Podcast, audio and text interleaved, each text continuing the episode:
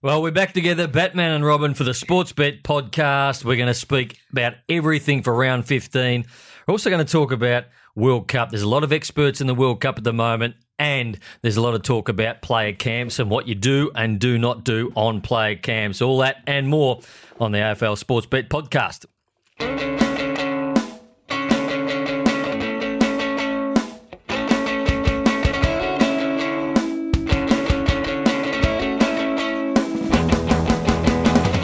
We're here again. We're on our own. Batman and Robin. Hummer still over in Russia. Do you reckon he's going to make it back? I'm really surprised that he's still there. The, the Socceroos are finished, right? They are finished. uh, Why is he still there? I'm not sure. I'm not sure. he looks. He's got that sort of head. I reckon that somebody would want to bash. Yeah, Did I- you see that spike that he had? The blonde streak through his hair. Yeah, I just reckon he would want to be very, very careful if he's celebrating the end of the Socceroos over there because Hummer, you probably haven't got the street smarts to be walking around in Moscow on your own. You know, this, they nearly got into a fight the first day because the sports bet T-shirts we had made for them, blue and gold, Yeah. very close to the Ukrainian colours. So they're walking around Russia, and people thought they were Ukrainian. Yeah, they, to- they told them to be careful. Yeah, not a good idea. And that, that sums up what I'm talking about with street smarts. Hummer has none. He should not be in Moscow.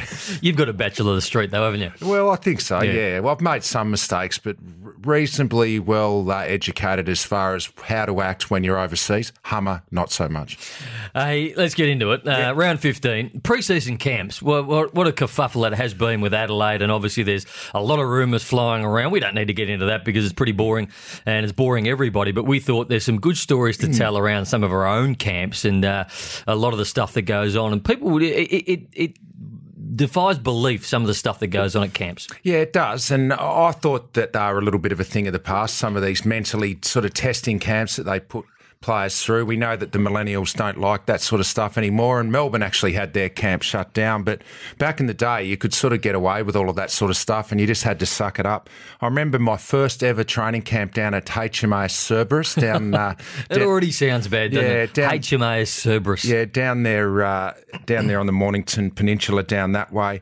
Uh, I remember we rocked up. It was my first camp. Uh, We were told we had a briefing before we went to, you know, bring dooners, bring all the the home comforts with you, uh, because you know we had some pretty nice accommodation down there. Clearly, none of us had a clue. HMAS Cerberus, the name says it all. We were never going to have good accommodation, but I remember one guy from Western Australia, Stephen Jackson, a big sort of lazy, remember a Stephen big Jackson. lazy sort of guy. He loved the home comforts, Jacko. We rocked up on the bus to go down to Cerberus. Jacko had his uh, had his doona.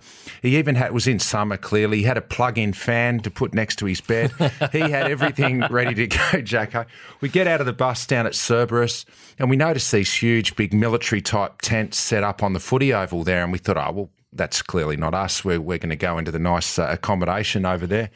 No, we were into the, the tents on uh, stretchers, and I've never seen a man more shitty than Stephen Jackson with his big doona and his plug-in fan. There's no electricity in the tents, and right from that moment, we we knew we were in for a hell camp. Uh, down at Cerberus. The best camp I ever went on was the Gold Coast in 1994. John Northey had just taken over the Tigers in 93. He got rid of a lot of players at the end of 93. We had about 15, Swooper. yeah, 15 new faces. He said, We're going to go to the Gold Coast for a camp. We got up there day one. Swooper's instructions, these were the only instructions he gave for the camp. I want you to go out and have a good time. I don't care what time you get home each night, as long as you turn up for training every morning at 7 a.m. down on the beach there in uh, Burleigh. How good was that? We had the best camp of all time, out every night till about 3 a.m. at Melba's in Cavill Avenue. As long as you rocked up at 7 a.m., he didn't care. That's That a was- great camp. That was the best camp I ever went on. And guess what? Won four games in 93. We bonded that well on that camp. Everyone got along like a house on fire. Won 12 games the next year. So Isn't it amazing when you all get together and you get on the sauce, the I things that swear, can happen? I swear, lock lock your team inside a room for about three or four days with some beers and just let them have a good time. And undoubtedly, at some point in those three days, someone will blow up and punch on, but it almost makes it better. I- I've seen blokes punch on at those sort of camp things, and uh, not on the camp, but when you're out Yeah. having a drink and you become closer. If you do it on a camp when you're tired and you're grumpy, you Yeah, don't become you actually closer. hate each other. Yeah. I swear, a bonding camp is better as long as it's controlled. We know we can't go overboard these days, but a bonding camp is better than these uh, brutal camps they do now. I remember it was our second last year, again, 2008. We um, we got the player wanted to do the SOGs. The whole thing, all the clubs had been doing the SOG Yeah. camps. It was the, it was the flavour of the month. it was the flavour of the month, and um, these there was three guys that ran it, and they were hard asses. They were just hard bastards. They were. I remember looking at them going, "Geez, they look tough." They were ex SAS, weren't they? That was the. So the very first day, we stood um, at the front of the footy club near the Jack Dyer um, statue, and they said, "Put everything you have right now into that plastic bag right there." Um, and they gave us bibs, which were like netball bibs. So I think I was yellow seven, and for the rest of that camp, you had to call people by their bib name. So if you were you were maybe green twelve or something Yeah. like that, I had to not say Richo or green twelve, but if someone said Richo. Everybody down instantly. I think it was 20 push ups, Yeah. but you had to do them on your knuckles. Yeah. So you could never put your hands out flat. Wherever you were. Wherever you were. So if Yeah. that was gravel, whether that was like um, so just awful surroundings, beach, in the sand. bitumen, in the sand, you were on your knuckles. So if you went, and then obviously someone would go, oh, fuck. And then couldn't crack swear. it. Couldn't swear. There's another 20. So, And it was just. It was a disaster. And then the way you lined up for the bus, everyone got there and they were in a not in the formation you were meant to be in. So you had to get down and do another 20 it was push all about concentration, wasn't it? So It you, was. you try and not call anyone by a nickname or try not to swear. We're around a footy club. Swearing is a lot Yeah. of common. You try doing that day three when you haven't slept. It's nearly impossible. and they didn't feed us for the first whole day. We went down to the, we drove down to the Mornington Peninsula and we walked along the, we did all these sand dune, so Crawls, like Navy crawls. commando crawls, Yeah. and this this beach it would have been a kilometre long. Yeah. I reckon we crawled a kilometre in the sand. I've never had so much like gravel rash around my, around my agates down the bottom there because I didn't have undies. All I had was these tiny pair of shorts where everything was hanging out, and I had all this sand up there, uh, just chafed everywhere. Um, the other thing they did on that camp, I remember, Nathan, is we set up camp, I think on the first night it was, and you get in and you, you could sleep anywhere. Yeah. You know, you're sleeping on the dirt with the little blanket over the top of you, but you could sleep anywhere. I remember everyone was just that tired, set up the camp, laid down, pulled your blanket over you. At about two in the morning, they came out and fired off a, a shotgun into the air. Everyone up, dismantled the camp. Di- We're going somewhere else. Hmm. What they made us do was walk in a big circle for about half an hour and set up camp in exactly the How same loud spot. was that shotgun? Oh, it was pretty loud. I remember. So the first day before we got down to the Morning Peninsula, we stopped at um, at Dandenongs? The Dandenongs, and so I was team captain of my team, and we had this young kid called David Goitis. Um, he wasn't an athletic type. He wasn't. You could see he'd been a mama's boy for most It was of his, his life. first camp too. It was his first pre-season. He had no aerobic base whatsoever. So you had your big backpack on. Um, everybody had to carry two bricks. Everyone had a backpack and two bricks. And um, I was responsible for my team. It was pointed out that you are responsible for everybody finishing in your team. So my team's um, moving on up, going okay, and this David Goitis kid just continued to fall backwards and fall backwards, and to the point where in the end I've got two bricks, but I'm sort of having to elbow him and put my shoulder in him to help him up the mountain. And all of a sudden, I've never heard the sound come out of a man before. I've he was heard, weeping, wasn't he? it, it was it was just this. It was like all the air in his body just came out, he was exhausted. and it was just this awful, like he'd been shot. Oh!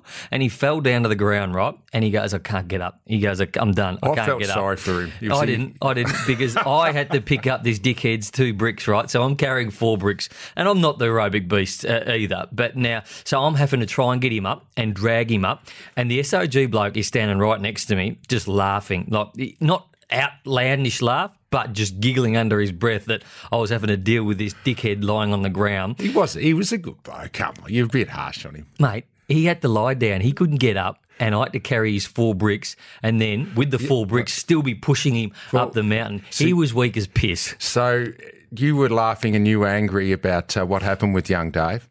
Everyone else was laughing at you. We thought it, we thought it was hilarious. You having to carry four bricks. The other, just before we move on, the other thing about that camp, that's where Jake King got his name. Oh, the push up. And people often ask me, is this is that true that he did 308 Well, push-ups? He did, and I can say here categorically, with no uh, sugar put on this at all, he did 308 push-ups. I've never seen an effort like, and this was after about two days. Uh, the thing with push up though, Uh, he can tell a story and put a heap of on That's it, one story he hasn't though. but that is true. Yeah. But the thing with push up is his arms are so They are short. small. Like if you look at your own arm right now and you look down and you see your elbow, that's where his whole hand goes. Yeah, So yeah. he's he's got like little short arms. Short levers. Yeah, the, the- Yeah. and it helps you get the. So I reckon those 308 are worth like 120. Yeah, not many. No.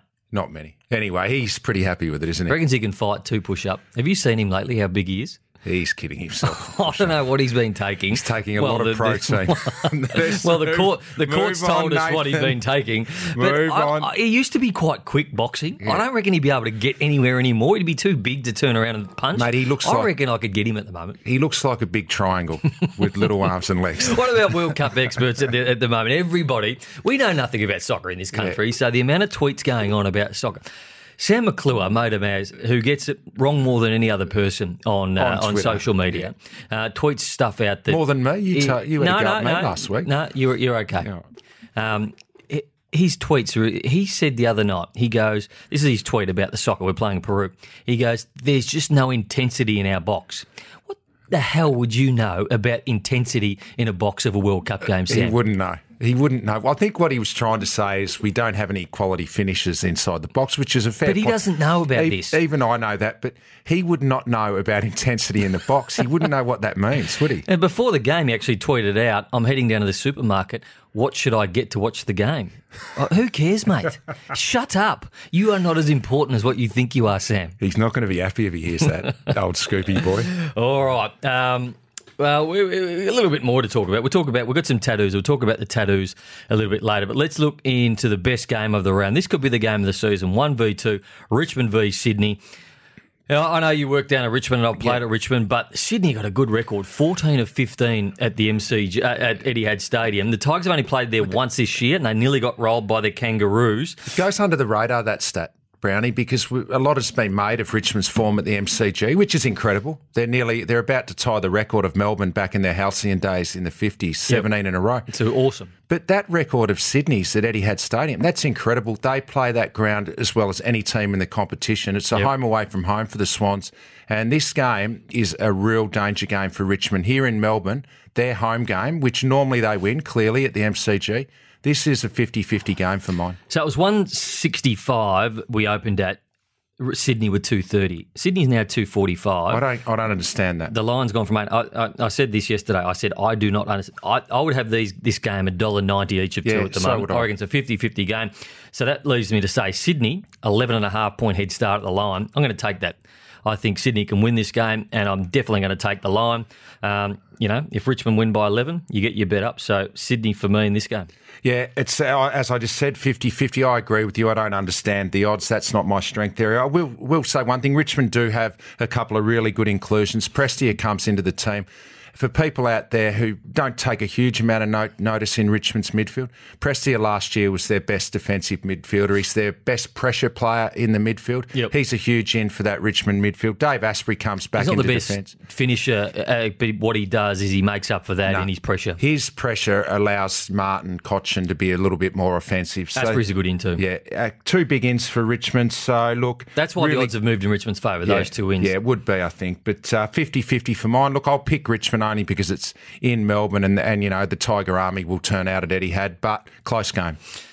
I'll tell you what, there's another cracking game Friday night, and not not because it's at ladder positions, but I watched the Dogs last week against North Melbourne, and when they had Adams and also Dale Morris back in, they structured up hmm. so much better. If they can bring the same heat in the midfield, I thought they should have beaten the Kangaroos. They wasted a lot of opportunity. Four seventy five the Dogs.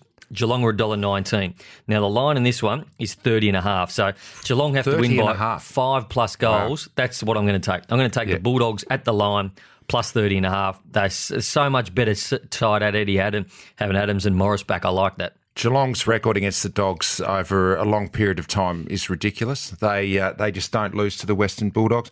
The Dogs were impressive last week. You're right about their defence. A player I loved was Young Naughton in the forward line. Wasn't he good? Yeah, Didn't kick many, but knew just, where to go. Just his movement, and you could just tell when he went for a mark, he, he's going to be a player of the future. Isn't I he? loved him. The Dogs' pressure was back. They really they they pressured up uh, North Melbourne. They should have won that game. We all know that. They blew it in the last 45 seconds. I think Geelong will win, but I think what you said, 30 points is a big uh, start for Geelong. I'd be uh, getting on your suggestion, Nathan.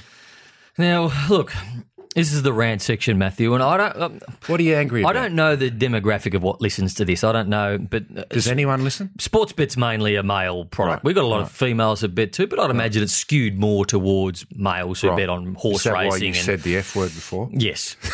Now, we'll beep that out. Sometimes I don't understand women, and my wife, uh, I love her. Be careful. I love my wife, but in terms of finances, Right. and funding and getting things, like Right. I sometimes So yeah, I get is a bit directed upset. towards your beautiful wife, is Yes. it? Oh, And- gee. yes. I hope she doesn't listen. she won't be listening to this, Matthew, unless you point it out to no, her. I won't do that. Um, so you, you set a budget, right? Everybody at home sets a budget, and everybody's worried about how much their wife or their girlfriend spends. well, um, it might be the other way around at times too. I mean, Sometimes, but I don't think they look at prices when they buy things. I don't when they go to the supermarket and there's blueberries which aren't in season, which are eight dollars ninety nine, and she buys two punnets, and then those two punnets sit in the fridge and they and they, don't develop mold. No, Yeah, yeah. that really not, it's only sixteen dollars, but if you do that time and time again, it adds up. if you do that every time you go to the supermarket weekly, that's a lot of coin by They the end of the do year. not look at prices, which annoys me. And the other thing is, she buys hardback books for the kids. Right. now, there's a lot of books out there. There's there's a lot of online stuff these days, but she'll buy a nice bound book, leather book that might cost forty nine dollars for them to read, which. They treat with contempt. They don't. they'll, rip it out. They'll They spit do. on it. They'll throw it. They, they don't care about No, that. It's a hardback. But the thing that annoys me is right, the Chux Super Wipes that you get. So you get a big roll for two dollars ninety. Gee, things annoy you. She she puts them in the in the washing machine. What? she washes them Why? and reuses them. How about you get that mindset from the Chux Super Wipes into some of your other areas of spending money, Matthew? That's that, that. No, you make a good point. I don't get the Chux Super. One thing that I, I find with uh, my partner Genevieve is that she'll buy something because it's on special, Hmm. and I'll go, "Why did you buy that? We don't need that." Oh, but it was on special. but we didn't need it. It doesn't matter if it was on special. they buy stuff they don't need. Oh, yeah, that's. I, I, I agree with you on that one. That's not bad. All right, move on. Uh, I love you, honey. Carlton, Port Adelaide. Gee, Carlton were good. la-. Carlton were good last week. Six fifty. Port Adelaide a dollar twelve. The line in this game it was forty eight when the game started against Collingwood last week, which Yeah. I took because I thought. Carlton were going to be okay. 37 and a half the line. Yeah, I'd like the line to be a bit bigger. I think Port Adelaide will win, but Carlton are going okay. At the MCG this game? Yep. Yeah, look, I think Carlton were fantastic last week. I think they played the MCG quite well, Carlton. A few games I've seen them this year, they've been really good. They pushed uh, the Eagles there earlier in the season. Uh, gee, they've got some good young players in that team. Patrick Cripps is an out and out superstar already. 20 contested possessions a week is average for him. Yep. He's, he is an incredible player. If they can uh, build a game plan based around him and Charlie Curnow moving forward, the future's okay for the Blues. Uh, Curnow's outstanding. He's, he's marking. I wanted to ask you about Curnow because he plays in a similar position to you. Obviously, similar size, I reckon. You might have been a bit bigger when you started in total uh, volume of body, but he plays a very similar way to what you played. He, he is going to be the complete forward, and he is the definition of the modern hybrid type forward, Brownie. His marking is exquisite. Watching him last week, his timing, like people in the grandstand watch at times, they don't understand the timing to mark a ball. Talk to us about timing. Well, just to, to take it at its highest point, but you've got to take a lot of things into into the uh, equation. Then, when you're going for a mark, is it windy? Is the ball floating? How's it coming through the air? Then, is there someone in front of you that you, you can jump on? Use their, It their takes courage to jump yeah, in the air does. too. It does. And he was jumping against two and three players last week, but still timing his jump beautifully. Um, he took that big sit. He took two big sits that uh, made the mark of the week this week. Uh, his aerobic ability, he's quick, he's got a great work rate, and he's kicking. For a guy his size, he kicks the ball beautifully. He he is going to be a genuine A grade superstar, Charlie Curnow. You do shit him when you get up really Hmm. high, though, don't you? Because you don't know where you're going to land. You can injure yourself, which that guys like Charlie it takes courage. Uh, Daniel, uh, Jeremy Howe, who does it every week, it takes courage to jump on the top of someone's head. Yeah, it does because you don't know how you're going to land, and obviously you're doing it in a pack situation. You've got defenders trying to spoil you, and look, he's as courageous. Uh, c- courage in the air is just as uh, just as big as courage at ground level, and he certainly has that. All right, let's move along. Adelaide have been the best backed for this round. I did odds on Sunday on the Sunday Footy Show. Are we are we reading too much into that loss last week against Essendon without Darling and Kennedy, or is that a fair assessment? Without them, they I can't think, win. I think we're looking too far into it. Uh, They, they talked about structure on um, on Channel Seven, um, your great network, and I didn't quite agree that Kennedy and Darling didn't provide them structure. I thought they were absolutely routed in the midfield, and they were routed off half back. I don't think Kennedy or Darling Could have made the difference. no, because they're off. Yeah, some clubs have games that are up. Richmond last year were Hmm. been 82 up for a points, long time. 82 points down against the Saints in round whatever it was, um, and then the next time they belled them. So sides can have off days. I think West Coast had a massive off day, but a dollar eighty-eight into a dollar eighty-five Adelaide. That's a big, big go. West Coast were a dollar ninety-two Sunday. They're now two forty-seven. So The thing that we don't know at this stage, so it makes it hard for me to select on this go. I want to know who's coming in for the Crows. Are Yeah. they getting a couple back uh, this week? I'm sure that they will. At home, that they're meant to get Sloane back yeah. So he's huge. We know how good he is. and Lynch. There you go. Lynch is their big connector through the midfield from the defence to the forward line. So yeah, this this is going to be close with West Coast still with those two big key forwards out of the game. Adelaide have been smashed more than any team in uh, in the media the last two weeks. They've had a long time to think about that Hawthorn game. I think at home, without Kennedy and Darling, they may just get the job done. But it wouldn't surprise me if West Coast win uh, and bounce back because they would, would have been filthy with that performance last week. Yeah, the line is nine and a half in this game, but no, I agree. Adelaide, Close one. I think having Tom Lynch come back and sign that contract, all of a sudden, I reckon it galvanised the group. They've had two weeks off. Um, they've had a lot go on, but I reckon just refreshing of the mind. I reckon Adelaide will come out and they should be okay. I think West Coast um, will make a good game of it, but I agree. I, I don't. I don't think the structure was falling down for West Coast last week. They still had a lot of shots at goal. a lot of inside fifties, and I think they just wasted the yeah, footy. they did. But the game was done and dusted Hmm. in the first quarter. It was 19 inside 50s to Western to 6 to West Coast. The game was done. They're It's eight hard goals to down. chase a game down like that. Now we've seen so many of those games this year where teams get big starts and and you just can't peg it back. The the margin stays the same for the rest of the game, basically. does. All right. The Suns, Collingwood. Not a great game, let's be honest. Gold Coast 575. Collingwood $1.14. No, um, no Adam Treloar. That'll hurt him. Uh, they, they need him back to win finals. I reckon he's a game breaker. No one plays the game the way he does. You know what he does better than anyone? Runs a game out. I mean, it's an old fashioned saying, it isn't it? I'll run the game out, but that's what he does. He, his last quarter possession rate is better than anyone in the competition. Uh, he is a big out. I heard Bucks on radio yesterday say it wasn't going to be that big of a, a deal for them. Of course, he he just backs his next troop to come in and, and play well, but I don't think he can replace his running ability. He's elite. Is there a player, and I know Juddy used to do it from when he gets the ball in a contest to just going flat out. I reckon Treloar does it better. I reckon be he- Better than he, Judd. He does it straight. Better than Judd. And I reckon the thing with Treloar does is he kicks goals and does it so well. Like Juddy's a better player at winning contested footy all over. Right. But I reckon when Treloar gets the ball, when he puts the foot down. when he puts the foot down, he kicks more goals He than. Juddy does. He doesn't emerge from clearances like Juddy did. But I, I hear your Maybe I'm point. getting ahead of myself No, there. I hear your point. Once he's out and running He and moving goals. forward, yeah, he's a, he's a good goal kicker. He runs through fifty and kicks goals as well as any mid in the competition. Better than Judd. Um, you work with him on Friday nights. He won't be happy with that. Is he happy with himself, Juddy? Juddy, Yeah. extraordinarily happy. I mean, there's people peop- don't understand that, No, there's they? people that are happy with themselves in this life, and uh, I've come across a few of them. Gerard Healy, he's probably top of the tree for me, happy with himself. Chris Judd, is, Oh. You're pretty happy. is biting at his feet. the, the thing that Juddy is, he's very intelligent. He knows he's intelligent, and he can argue his way out of anything. Yeah, but I and I like Juddy, and I'll see him at the footy, and I'll tell him I said this, but I just detect a bit of swagger about Juddy at the moment. He's really happy with himself. Very good swagger. um, what are we going to talk about now? Do you want to just quickly touch on the tattoos? I know what you were going to say. Yep. Back at the World Cup, Well, we've both got tattoos. uh, very ordinary ones, and it's become a new thing. And the millennials, it's just dime a dozen now. That's what you do. You go Yep. out and get tattoos, but.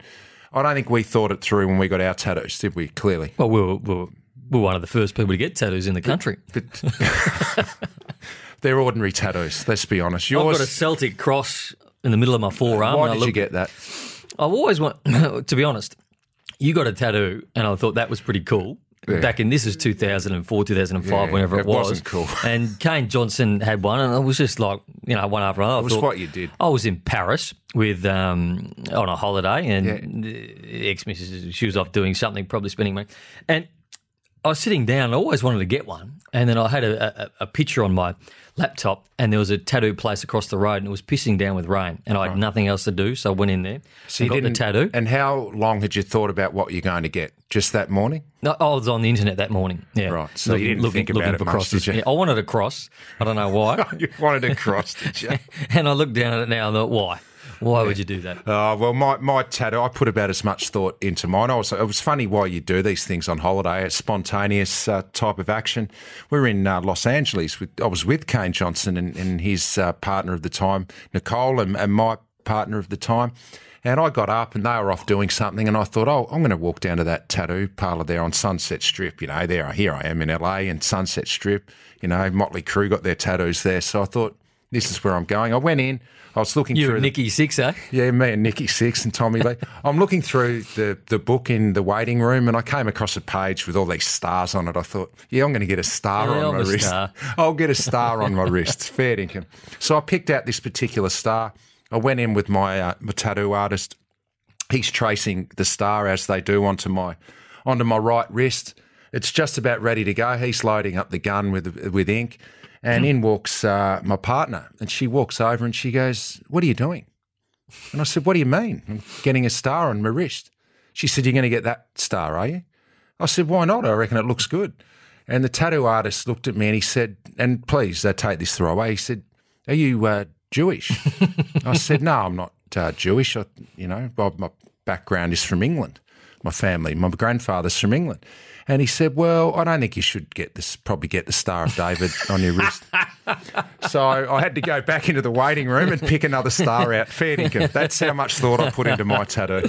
Oh, no, very nice. So ah. yeah, our tattoos are average, mate. They are GWS Hawthorn. Uh, GWS without Jeremy Cameron, $1.78. Hawthorn, $2.05. It's, Yeah. a, it's a 50-50 one. Yeah, I'm up at Spotless Saturday night uh, for Channel Seven with this one. Phew, I, I would have nearly tipped the Giants if Jeremy Cameron hadn't been suspended. Uh, but he's a big out, isn't he? I mean, he, he about to carry on with people like saying it was one of the worst dog. It's not a dog act. it's not a dog act. He was in the air, and I reckon he was. I reckon he he, was very careless, is what he, he, he was. He But- it wasn't intentional, No. and I reckon at the end he was worried about protecting himself. and, let, and and let's not say we're not saying here he shouldn't. He should have been suspended for at was. least four or five weeks, which he was. But I, I have trouble with the wording of intentional. Hmm. As a key forward, you're you're told to make sure that you make a contest and bring it to ground. So when he was running out, that was his thought. He, he thought he could get to the ball. He, he clearly didn't in the end. It was very careless. It was reckless. He deserved weeks, but wasn't intentional. I don't think any Not player intentional. would intentionally try and elbow someone in the head. So that was my problem with it. you put that one up against the Tony Lockett, Peter Caven one, where that was intentional. That Yeah. got him in the head. Yeah. Two totally different things. I don't think so. But Um, people people calling it a, a dog act don't understand No. what's happening in that a- contest. It's a cheap seat comment, and I thought three weeks would have been ample, maybe to four weeks. But I, I was I was a bit surprised that he got five in the and end. this, And that's not saying that you want players cannot be hit in the head No. and they should be suspended. We're not condoning that, but the, the intentional wording. well, Chris that, said it was intentional. I don't. I, I couldn't get that. Yeah, for a bloke who played the game, I don't understand that. I, I don't think you understand the situation of the game if you say that was intentional. It was funny.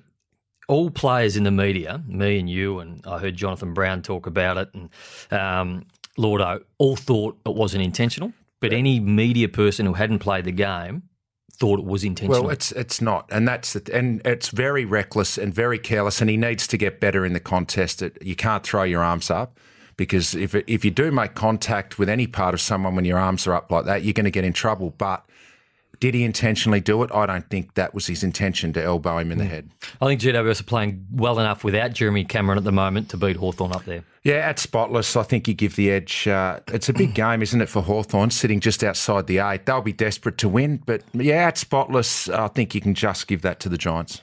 Um, every week I tell a story and we reminisce about the old days and when um, me and you used to play. There was this one day where you decided to invite me down to a, a cricket game, a cricket charity game. cricket game down in Tasmania. And you were very, very clear in the weeks leading up to it that because it was Well, you summer. hadn't been to Tassie, had you? Never, I, I'd played a, a game of footy in winter Right. down there, but I'd never been down We there were- in summer. This was in the middle of January. Yeah. And we were heading down there for two or three days. And you're at pains to point out the fact that the sun is different down there. If for some reason you Tasmanians think you have your own sun down there and it is a different type of sun. No, it's not. It's the same sun, Nathan. But what I tried to tell you for two days leading to this trip Mm. was just be careful. Slip, slop, slap. You get more sunburnt in Tasmania. And any listeners that want to back me up, you know, email in here to the Sports I reckon podcast. you said that you you will get more burn in Tasmania than what you do in Queensland. You will.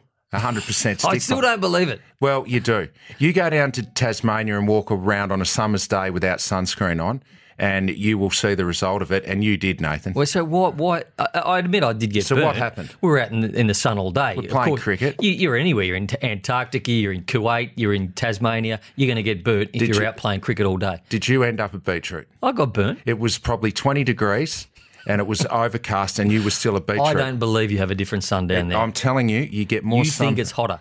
You- No, you just get more sunburnt. The Why? air because the air is cleaner down there in oh, Tasmania. The ozone layer doesn't exist down there, the does it? air is cleaner down there in Tasmania, and for some reason, you get more sunburnt in Tassie, and I stick by that. If you ever get a, an AFL team down there, you better get them some sunscreen because Can you just say, that- mate, if they play admit- AFL footy down there when they've got a team, I, there's going to be skin cancer everywhere. Can you admit that you got very sunburnt? I got very day? sunburned Right, that there, day, but you. we played a full game of cricket. Thank you.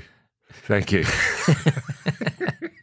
All right, uh, Melbourne St Kilda. I'm going to go with Melbourne. Yeah, simply Melbourne with this one. I, I'll tell you who I think just would love to have a big game this week, Jesse Hogan. Yeah. I just he is very important to that team. He had one bad game. Yeah, I know, but people are starting to, you know, starting to get on his back a little bit, and I think this is an opportunity against a, a, a defence that hasn't been great all year. I think he can really find some form this week. I lost money on Melbourne last week, which was disappointing. They they have no margin for error now, the D's, if they want to finish top four. I mean, they've got some tough games. They've got the Eagles and, and the Swans in the run home. Uh, they've got Geelong down at Geelong. They can't drop these ones if they want to finish top four. They know that they'll win. If you had said to me Essendon North Melbourne halfway through the year would be one of the most anticipated games, this will be a beauty. The way they both play, expected to be end to end, high scoring. What is what's the setup here? The odds are $1.91 Essendon, North Melbourne $1.89, so it's pretty much even money at the moment. What are you Um, doing? What are you doing there as a as a betting man that you are? What would what are you going to do on that one? I just like the fact that Essendon have had a little bit more break. I think oh, it's going to be close. Going to be as a betting man. I reckon I'll stay out of this game. Right, I- you I- wouldn't. Yeah, okay. The, the odds are pretty juicy though. You don't get a dollar ninety one or a dollar eighty nine that often. Um, but I reckon I'll stay out of this one just because I reckon it's a it's a flip of the coin. Yeah, well, with this game here, they're going to know what happens with Hawthorn on Saturday night. It's a huge, huge game. If Hawthorn lose, North Melbourne have a chance, and they're probably battling it out for that eighth position at the moment. They've got a chance to really put, you know, some space between them and Hawthorn. Uh, so I think they've got too much to play for North Melbourne. I know Essendon are playing better. Consistency's always been their issue. They haven't generally backed things up uh, this year, so I think I'll stick with North Melbourne. Jarrad Waite's a big loss at the moment, isn't he?